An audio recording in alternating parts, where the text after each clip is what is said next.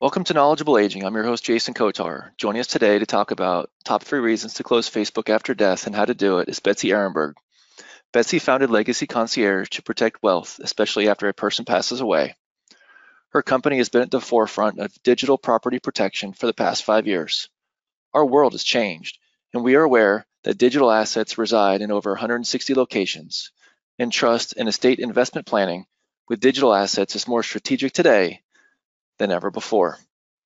How are you doing today, Betsy? Oh, I'm fine. Really looking forward to this presentation.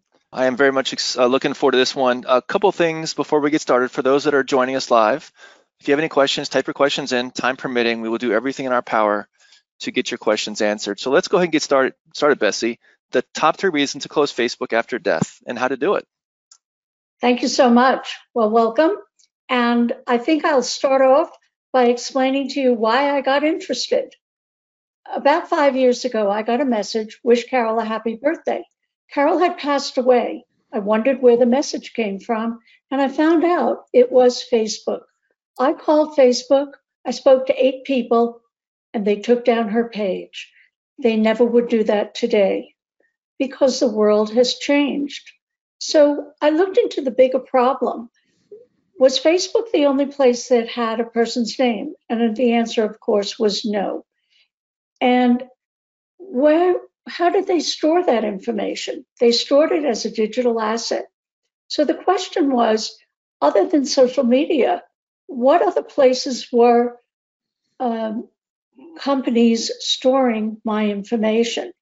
And then I started looking, and you can see it was email and mailing lists. The government files with things like my driver's license and my passport, my voter registration. Credit reports was TransUnion, Experian, and Equifax. And then looking at my bank account, companies and were putting money into my bank account. I had scheduled payments to go out. These are all electronic records or digital assets that belong to me. However, they are managed by the bank and the mortgage company and tax. People, in fact, have information all over the place, more than 160 records sitting on computers all over the country. People use social because that's what we're going to talk about today for very different reasons. Older people like to keep track of their children, their grandchildren, and that gives them a way to do that. Younger people use it for promoting their businesses and keeping in touch with their friends. So now we can see all the places that digital property is sitting. If a person's under 75, they have more than 160 different locations. Facebook is what we're going to be talking about today, the beautiful little F at the bottom but you can see it's airlines and insurance companies. LifeLock, which is represented by the red tile with the white lock in it, keeps information about you as well. But Facebook is the one that seems to have more information than I was aware of. In fact, they have 47 categories of information about each one of us. Some of it is the information we put in. The majority of the information is information they glean from us and keep track of. Which shopping sites are we going to visit? How do they know? And why are they keeping track? So we're going to talk about Facebook and all the things that they know about us. They know how we log on. They know what our passwords are. They do know that we visit banks and we have financial accounts that are all stored in electronic records. They also know who we pay and what our costs are. They also know our smartphone and our PIN and what kind of messages, text messages we're sending out and what we are receiving. This becomes quite scary to think that all this information is being stored just by one person. So you're beginning to get an idea why would I want my name off Facebook? Well, the answer is they collect information about you and then they sell that information and make money. They sell it to an advertisers. They sell it to people who just want mailing lists for their businesses. Facebook knows what kind of car we have and where we live and what insurance policies we have other than just the regular ones, perhaps life insurance, house insurance, auto insurance. They also know the apps that you have uploaded to yourself. Pretty scary. And of course, because they're a social media company, Facebook owns social. They know who you're talking to, who your friends are, who you haven't talked to, who you decided not to talk to. And they also are aware what you're searching for. Now, even though Google owns search, Facebook knows what you're searching for. And Facebook also knows whether or not you have filed a tax return. Over 160 digital accounts. I drew this safe so that you could have an idea what categories they have. Of course, email, financial, all the banks, credit unions, credit reporting companies, brokerage accounts. Insurance is life, auto, house, and also pension plans. And shopping are all those apps on your phone, Amazon and uh, Netflix. And generally, in a presentation, I don't want people looking at their phone, but in this particular case, I think you will be surprised as to how many places are on your phone with apps. They have your user ID, they have a password, they know where your phone is located, they probably have your credit card as well. For housing, there's digital property. For taxes, mortgages, rent. Government is driver's license, voter registration, firearms registration. Automotive has a lot of information about the car you drive, where you buy gas, where you have a the car is registered, and of course your driver's license. And social, again, is owned by Facebook. But social also includes all those community organizations that have your name on their mailing list. So why should I be concerned? What are the risks? Well, first of all, identity theft. In 2019, over 600,000 cases of identity theft were reported to the FTC where the fraudster picked up the identity of a dead person.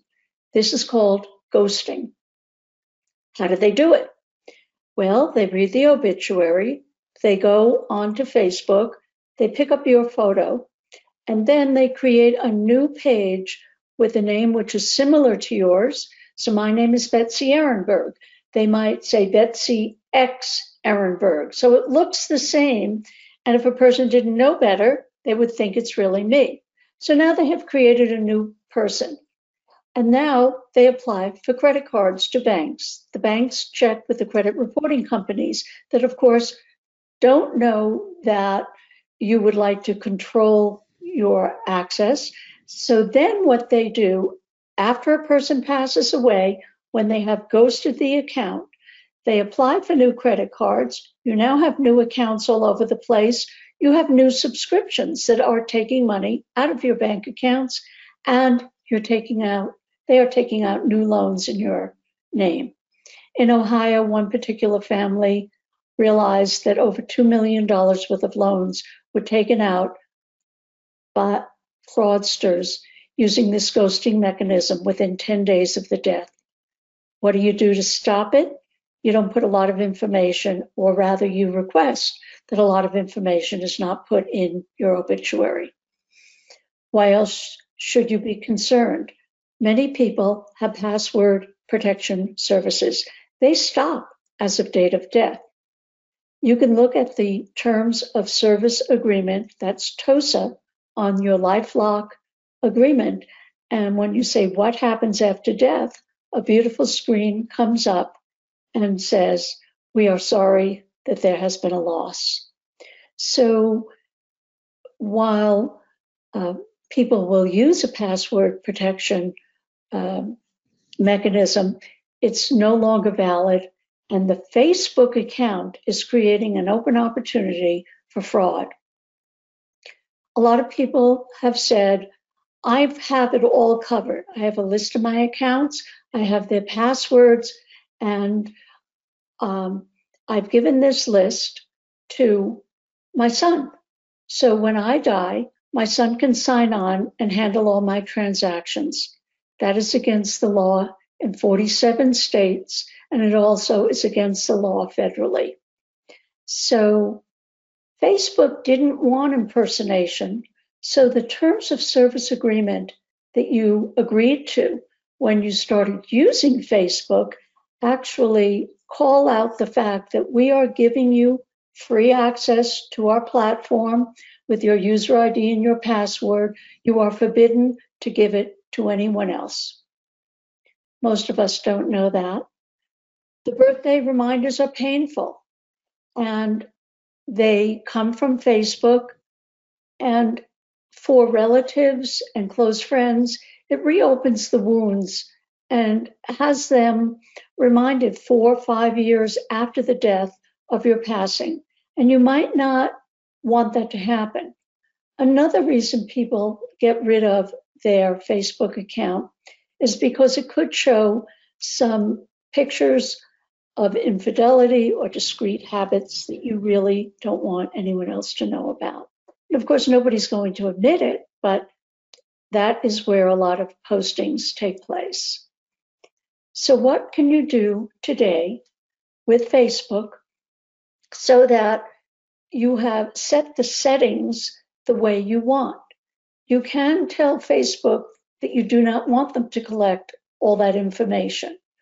But in preparing for or thinking about the fact that I may die someday, or Facebook has a feature called Memorialize. And Memorialize is found by looking at your Facebook page and under settings, you click on that, and at the bottom, one of the choices, Memorialize. Memorialize means that the site, in this case for Pat Green, changes its name to Remembering Pat Green. You also, on the Memorialize page, can select a delegate, the name of a person who, in fact, can sign on on your behalf when you're alive, when you've passed away, declared disabled. That is called a legacy delegate. And you want that person to know that they have been documented in your Facebook account so that they can sign on and they are not violating the terms of service agreement. Facebook um, now is giving you this ability to identify a, de- a delegate, but do your legal documents also name that same person? In the case of legal documents, I'm talking about a will or a trust. In a will and a trust, you name a person who is, will be in charge of your estate after you pass away. That's called the fiduciary. If there is a conflict between the person who is named in the legal documents as the fiduciary and what you set up in your Facebook account as a delegate, the delegate overrides what is in the legal documents. That's how Facebook works Google is exactly the opposite way. A fiduciary who is named can be different. You can say, I am naming Fred Green as the fiduciary of my trust, but I am naming Joe Green to be the fiduciary of my digital assets, which includes Facebook, email, and the other items I mentioned before one of the most important things you can do, not only for Facebook, is to tell somebody what is the PIN to your smartphone.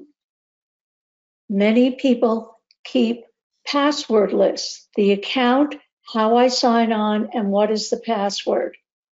After a person has passed away, passwords are not required. you do have to require, you are required by the custodian to prove that the person passed away.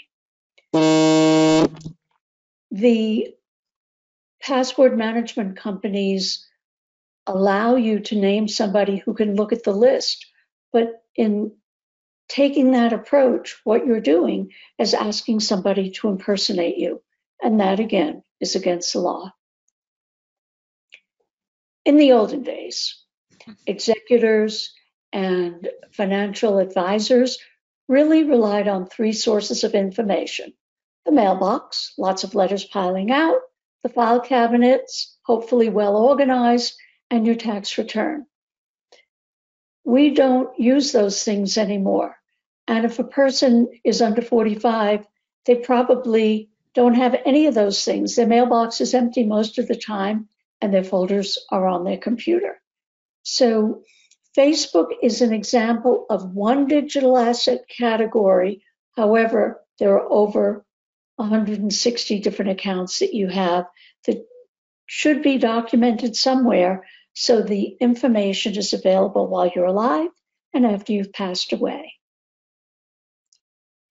So I've gone over the top three reasons that you want to close your Facebook account or you want to have someone else close it. You don't, number one, you don't want to have ghosting. You don't want somebody impersonating you when after you pass away. Secondly, you don't want Facebook to use all this information that they are collecting about you and selling to other people. You wonder why you're getting these random emails from all different places. Facebook is selling those lists.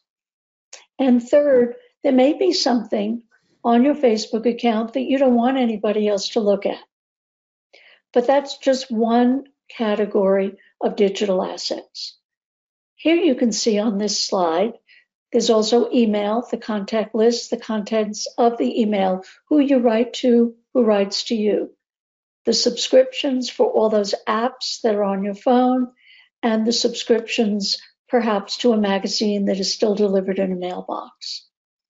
Government is how uh, the driver's license, passport, voter registration, and if a person lives in New York State and owns a firearm, the government of New York State says that after a person passes away, the fiduciary has to notify the state of New York that the registration belongs to a person who is deceased within 15 days of the death or the fiduciary has committed a felony.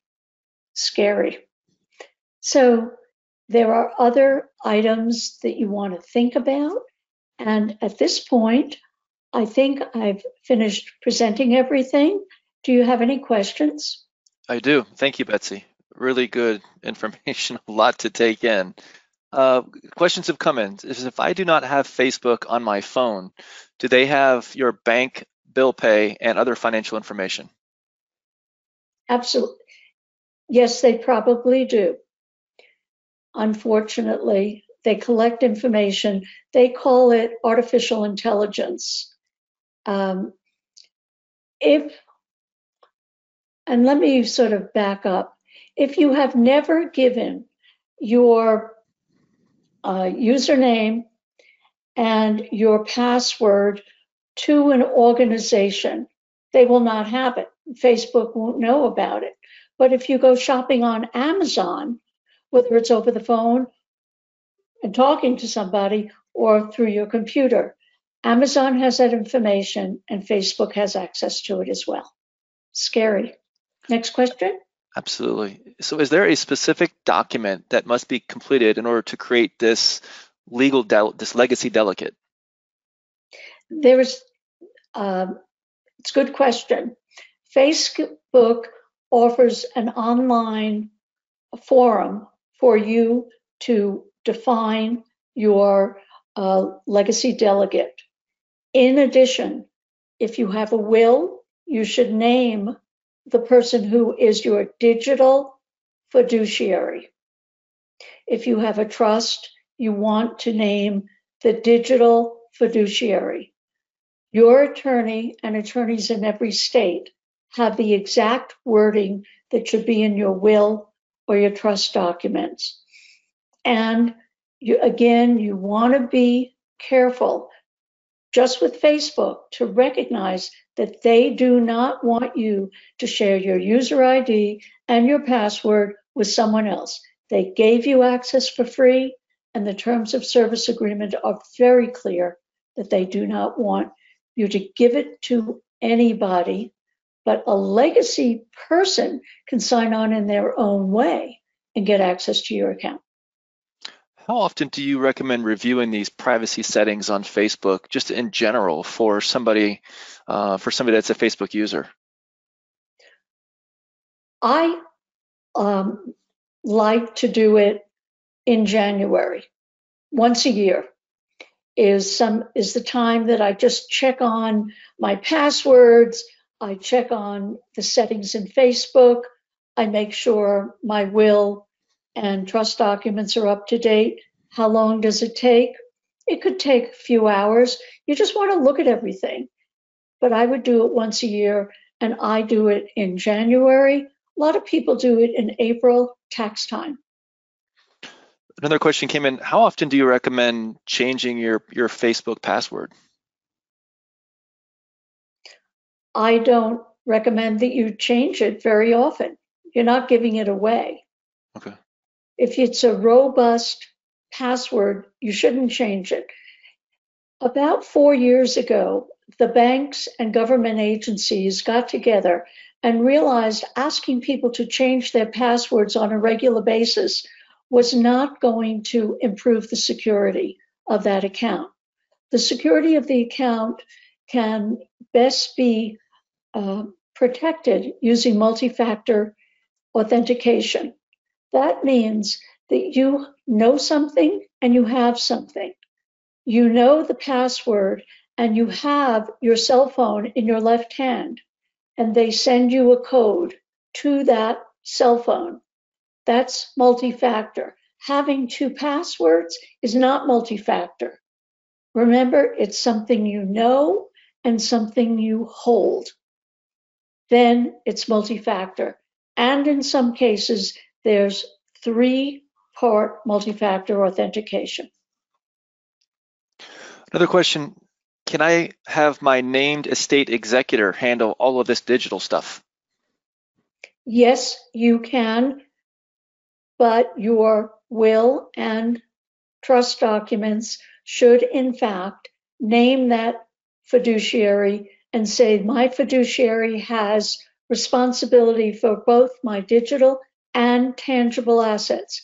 And for the digital assets, it includes the following pieces of information, the following types of accounts, and what they can and cannot do.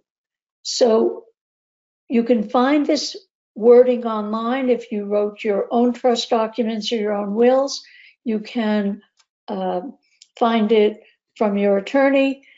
I have copies of it as well, and at the bottom of this slide, you can see how to contact me I am not an attorney, but I can give you some suggested wording for your trusts and your uh, will. So you had mentioned, um, Betsy, that you review your Facebook pr privacy settings every January. What do you recommend for individuals that have a will as far as how often they should review that to make sure that, I know we're speaking specifically to Facebook, but as you said, there's so many other digital assets out there how often should they review this information, whether it's through their attorney or through their, you know, the the person that is going to be their named executor? That's really two different questions. The first question is how often should you go to your attorney and make sure your will and trust documents are up to date? Probably every four years when there's a change of administration because the tax laws uh, will affect or can affect how a the attorney writes your, writes your uh, trust document. So uh, I would say first quarter 2021 would be a good time to review your will and your trust documents with your attorney. I would also say once every four years. Okay. And what you want to do is make sure that your digital, the fiduciary knows how to do this work. Also, the wording in these legal documents should say that the digital fiduciary or the tangible fiduciary can in fact hire services to help them carry out their responsibilities of care and protection and loyalty to the estate. Another question here, Betsy came in talking about the document you said on Facebook, the, the legacy digital you can find online that can be filled out by an individual. So the question is, if I don't have a will and this form that is on Facebook, this online digital legacy form, what are the requirements? Do I have to have it notarized? Can I do it by myself to name somebody? You can name somebody. The uh, the way you set up a legacy delegate on Facebook is online, and you go to the settings. Okay. Um, the, the little wheel. You click on that. A whole list of settings will appear. The last one is called memorialize. You click on that and then you up comes a screen and it says, would you like to name a legacy delegate? And that's where you put in the name of the person and their email address. And at that point, uh, you also want to make sure that that person knows what you want them to do.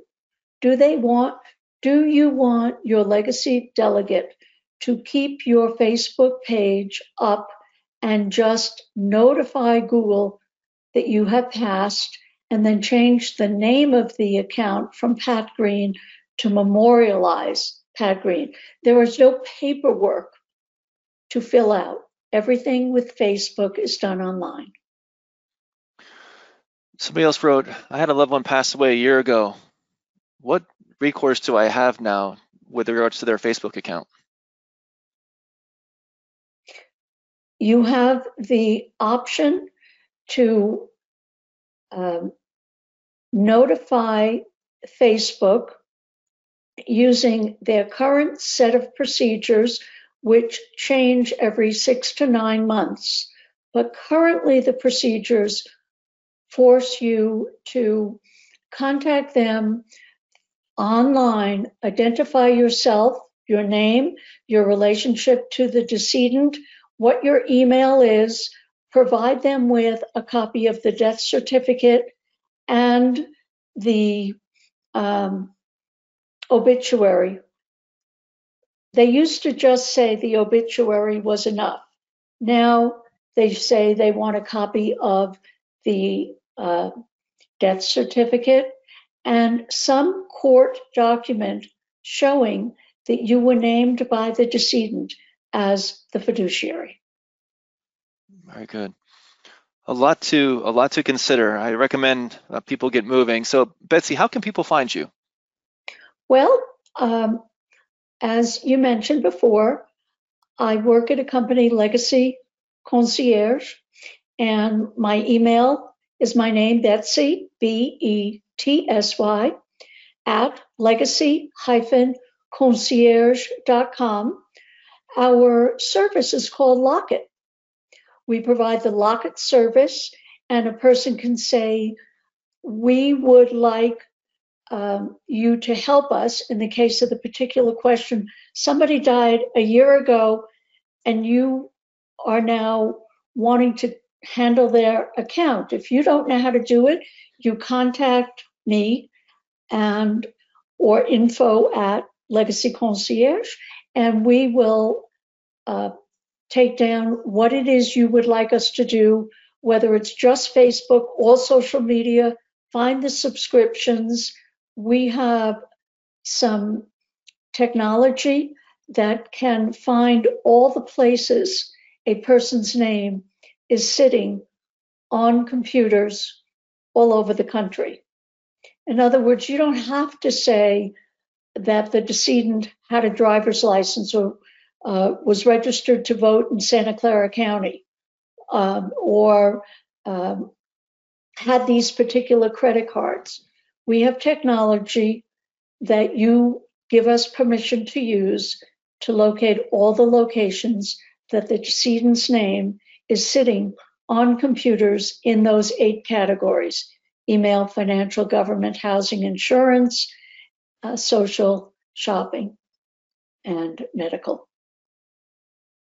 Really good. So this webinar will be on the Knowledgeable Aging YouTube page. So if you go to YouTube, type in Knowledgeable Aging. I encourage you to subscribe. We update our YouTube page four to five times a week minimum with uh, new content. You can also find us on our podcast. If you have podcasts, go to um, Apple, Apple Tunes, Spotify, etc. Till next time, I'm your host, Jason Kotar, and this is Knowledgeable Aging.